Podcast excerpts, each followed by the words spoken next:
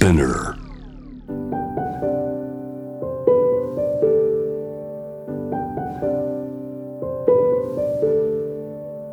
福本敦子の聞くコスメ。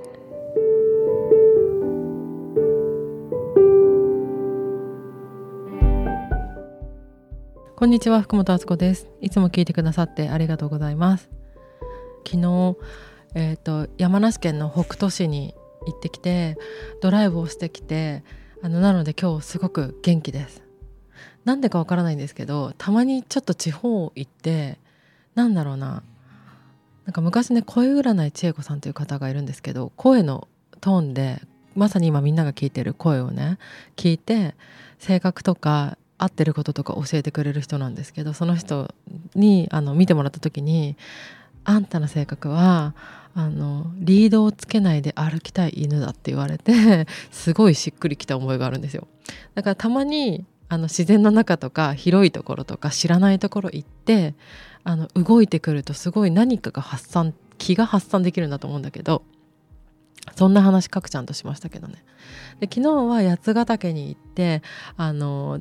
初めて自分で車運転して山の中をあのドライブしてきたんですよ。いつもは誰かに頼るドライブだったんだけど、今回は自分でできたのと、なぜかレンタカーしたら軽しか空いてなくて軽自動車でドライブをしたっていうのが私のデビューで、もまだデビュー戦なんであの軽自動車で逆に良かったかなと思いますけど、だんだんちょっとグレードを上げていきたいなって思いました。でも、もしかしたらあの軽自動車ってエコなんですかね、ちょっと分かんないで喋ってるんですけど、あの最後にガソリン入れて返す時にごひゃくえんぐらいだったのね。結構走った気持ちでいたんだけど、えなんでと思って、私全然知識がないのでそれを友達に話したら、 K ってそういうことだよって言われたんですけど、本当ですか？車に詳しい皆さん教えてください。軽トラじゃないよ、なんかワゴンみたいなやつね。あのお母さんが部活の帰りに迎えに来てた車みたいなやつで、あの八ヶ岳を爆走しました。でも爆走すると気持ちいいんだよね。リードをつけずに歩きたい犬を満喫してきたので元気です。たまにやっぱり自然の中行くのいいですよね。ちょっと今日はあのバラバラと話したいと思うんですけれども、お便りが来てたので紹介します。えー、杉本角郎先生とのエピソードのエイジングエピソードの感想をいただいております。じゅうがつふつか放送の漢方科の杉本角郎先生との対談で、この時エイジングをテーマに話したんですけれども、そちらのご感想をいただいています。あつこさん、こんにちは。先日の漢方家杉本角郎先生とのエイジングエピソードを拝聴しました。私は今まで美容面に限らず年を取るということ自体に漠然と嫌悪感がありました。特に大学を卒業してからは一年一年年を重ねるたびに成長の停滞感みたいなものを感じ、はあ、また年だけ重ねてしまったみたいな気持ちになることが多かったからです。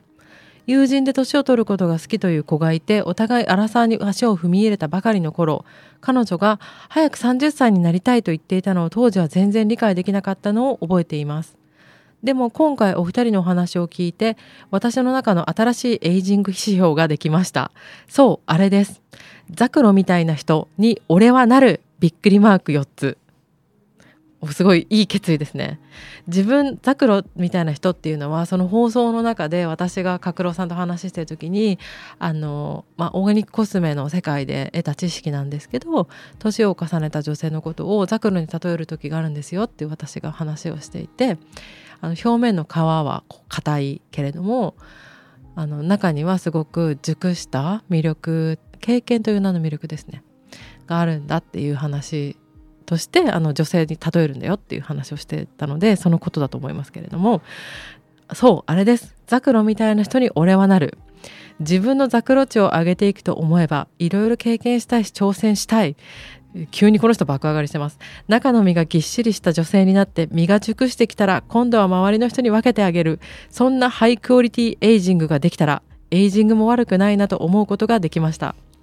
まずは年だけ重ねたではなく、今年はこれだけ実ったなと思えるように行動していきたいです。素晴らしいですありがとうございます。ちなみにあつこさんにもエイジングが怖かった時期ってありましたか？長くなりましたが読んでいただきありがとうございます。いつも心地いい空気感のあつこさんのポッドキャスト大好きです。これからも応援しています。最後にすごく可愛いこと書いてあるんだよ。文が長くなってしまったので、厳しければポッドキャストで読んでいただかなくても、あつこさんに目を通していただけるだけでも大丈夫ですって、こう、こういう注釈書く人大好きです。あのきちんとしてますね。ありがとうございました。どうですか皆さん、ザクロみたいな人に俺はなると思ってくださった方いますか？えっと、ちょっと質問をしてくださっているのでちょっと答えたいと思いますけれども、エイジングが怖かった時期は怖かった時期はなんか私あんまり前にあること、その自分の未来にあることをそこまで怖いって感じないんですよね。なんか早くやっちゃってどうしたらいいのか知りたいっていう気持ちが強いから、あんまり怖いなっていう気持ちはなかったんですけど、いざ今エイジングをしていて、まさに例えばだけど、あ、なんか腰の周りにお肉つきやすくなったなとか、うん、なんかそうだな、あの前疲れが疲れ出やすくなったとは言わないんですけど、疲れのことを気にするようにはなったんですよ。あの前は多分勝手に治るから気にしなくてよかったんだと思うの、リカバリー能力があるから。でも今だと回復のことを気にするようになったから、ちょっとその車に例えるとリカバリーに時間がかかるようになってるのかなと思って、そこではやっぱりエイジングを感じていて、でもあのなっちゃってるからね、その時には。だから怖くはない、もうもう怖がる前にもうなってたっていうのが正直なところであり、まあそれって多分その瞬間瞬間を生きてるってことだと思うんで、良くも悪くもだと思うんですけど、でもまあ未来に希望を持ってくれたのはすごく嬉しいかなと思います。で今私さんじゅうきゅうさいだから、もうさほぼほぼよんじゅっさいと同じじゃないですか、言うたら。だからそれにもうな、そうなんかね、さんじゅうはちとかきゅうとかね、にじゅうきゅうとかってなんでか分かんないけど、なんさんじゅっさいになったらとかよんじゅっさいになったらってなぜか思うように人の心ってできてませんか？なんかない？そういうのどうですか？聞いてる方で、なんかそういう考え方を私もまたさんじゅうの時はねそこまでしてなかったんですけど、なぜかよんじゅっさいって結構節目な気がしてて少ししてたんですよ。でもしてたんだけど、ちょっとそれが自分にストレスかかるなっていう気持ちもちょっとあったし、っていうかもうなってないってある日気がついて、だからなった前提で考えた方がよりクリアに決められるというか、もうなったって思っちゃった方が建設的だなっていうふうに思ったんで、なんか怖いがその方がなくなるかもなみたいな、ちょっと先走ってますけどそんなような考え方をしているところです。でもやっぱりあのなんだかんだ全員年は取るからフェアなものだと思うんですけど、私がいいいいザクロのためにしていること、あそれはね結構話すといろいろあるんだけど、さっきあのドライブしたよとか、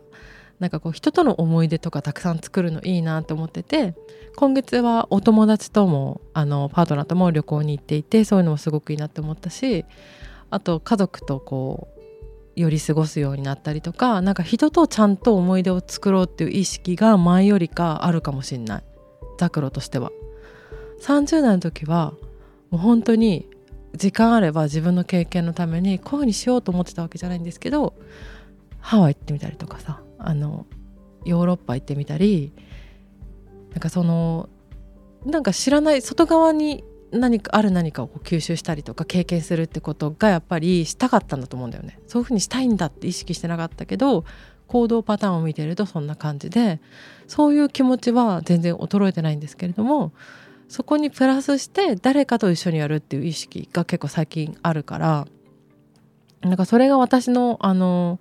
いいザクロの実の一つかなって思います。もう一個ね、これちょっとまたあの心理とかそういう人のスペシャリストがいたら話してみたいと思ってるんですけど、ちっちゃい私の変化ね、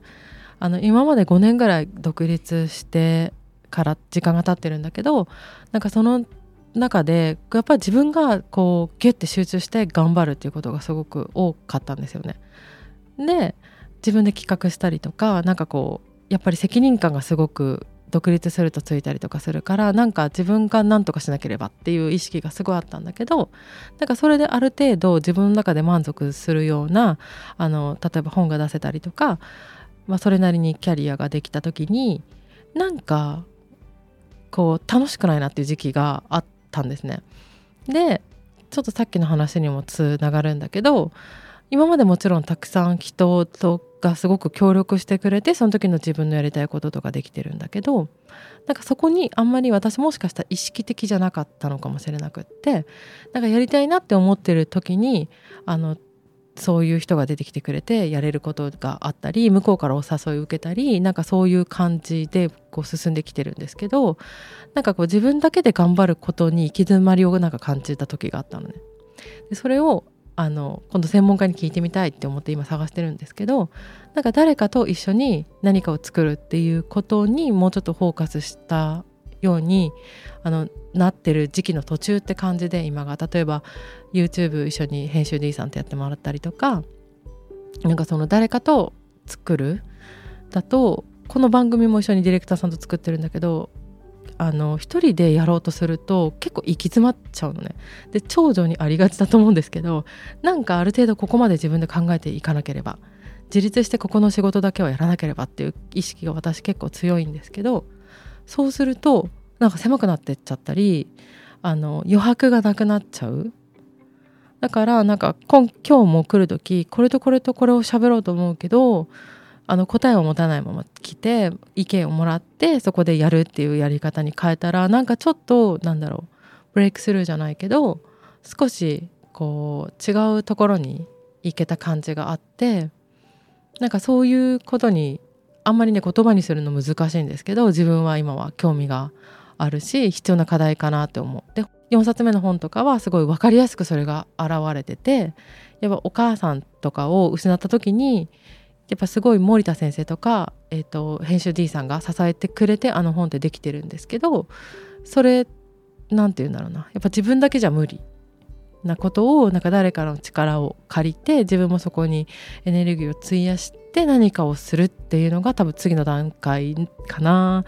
あのザクロの実は今すごい自分は実はあるんだけど、熟成がまだあの味が染みてない漬物って感じ。私のエイジングまだあの浅漬けです。だからもうちょっと何どんなご飯でも美味しく感じられる漬物になれたらいいですよねっていう形で、えーと、すごいざっくばらんに話したけども、お便り嬉しかったです。ありがとうございます。番組のメールは概要欄に書いてありますので、よかったら思うことがあれば送っていただければと思います。ありがとうございます。福本敦子でした。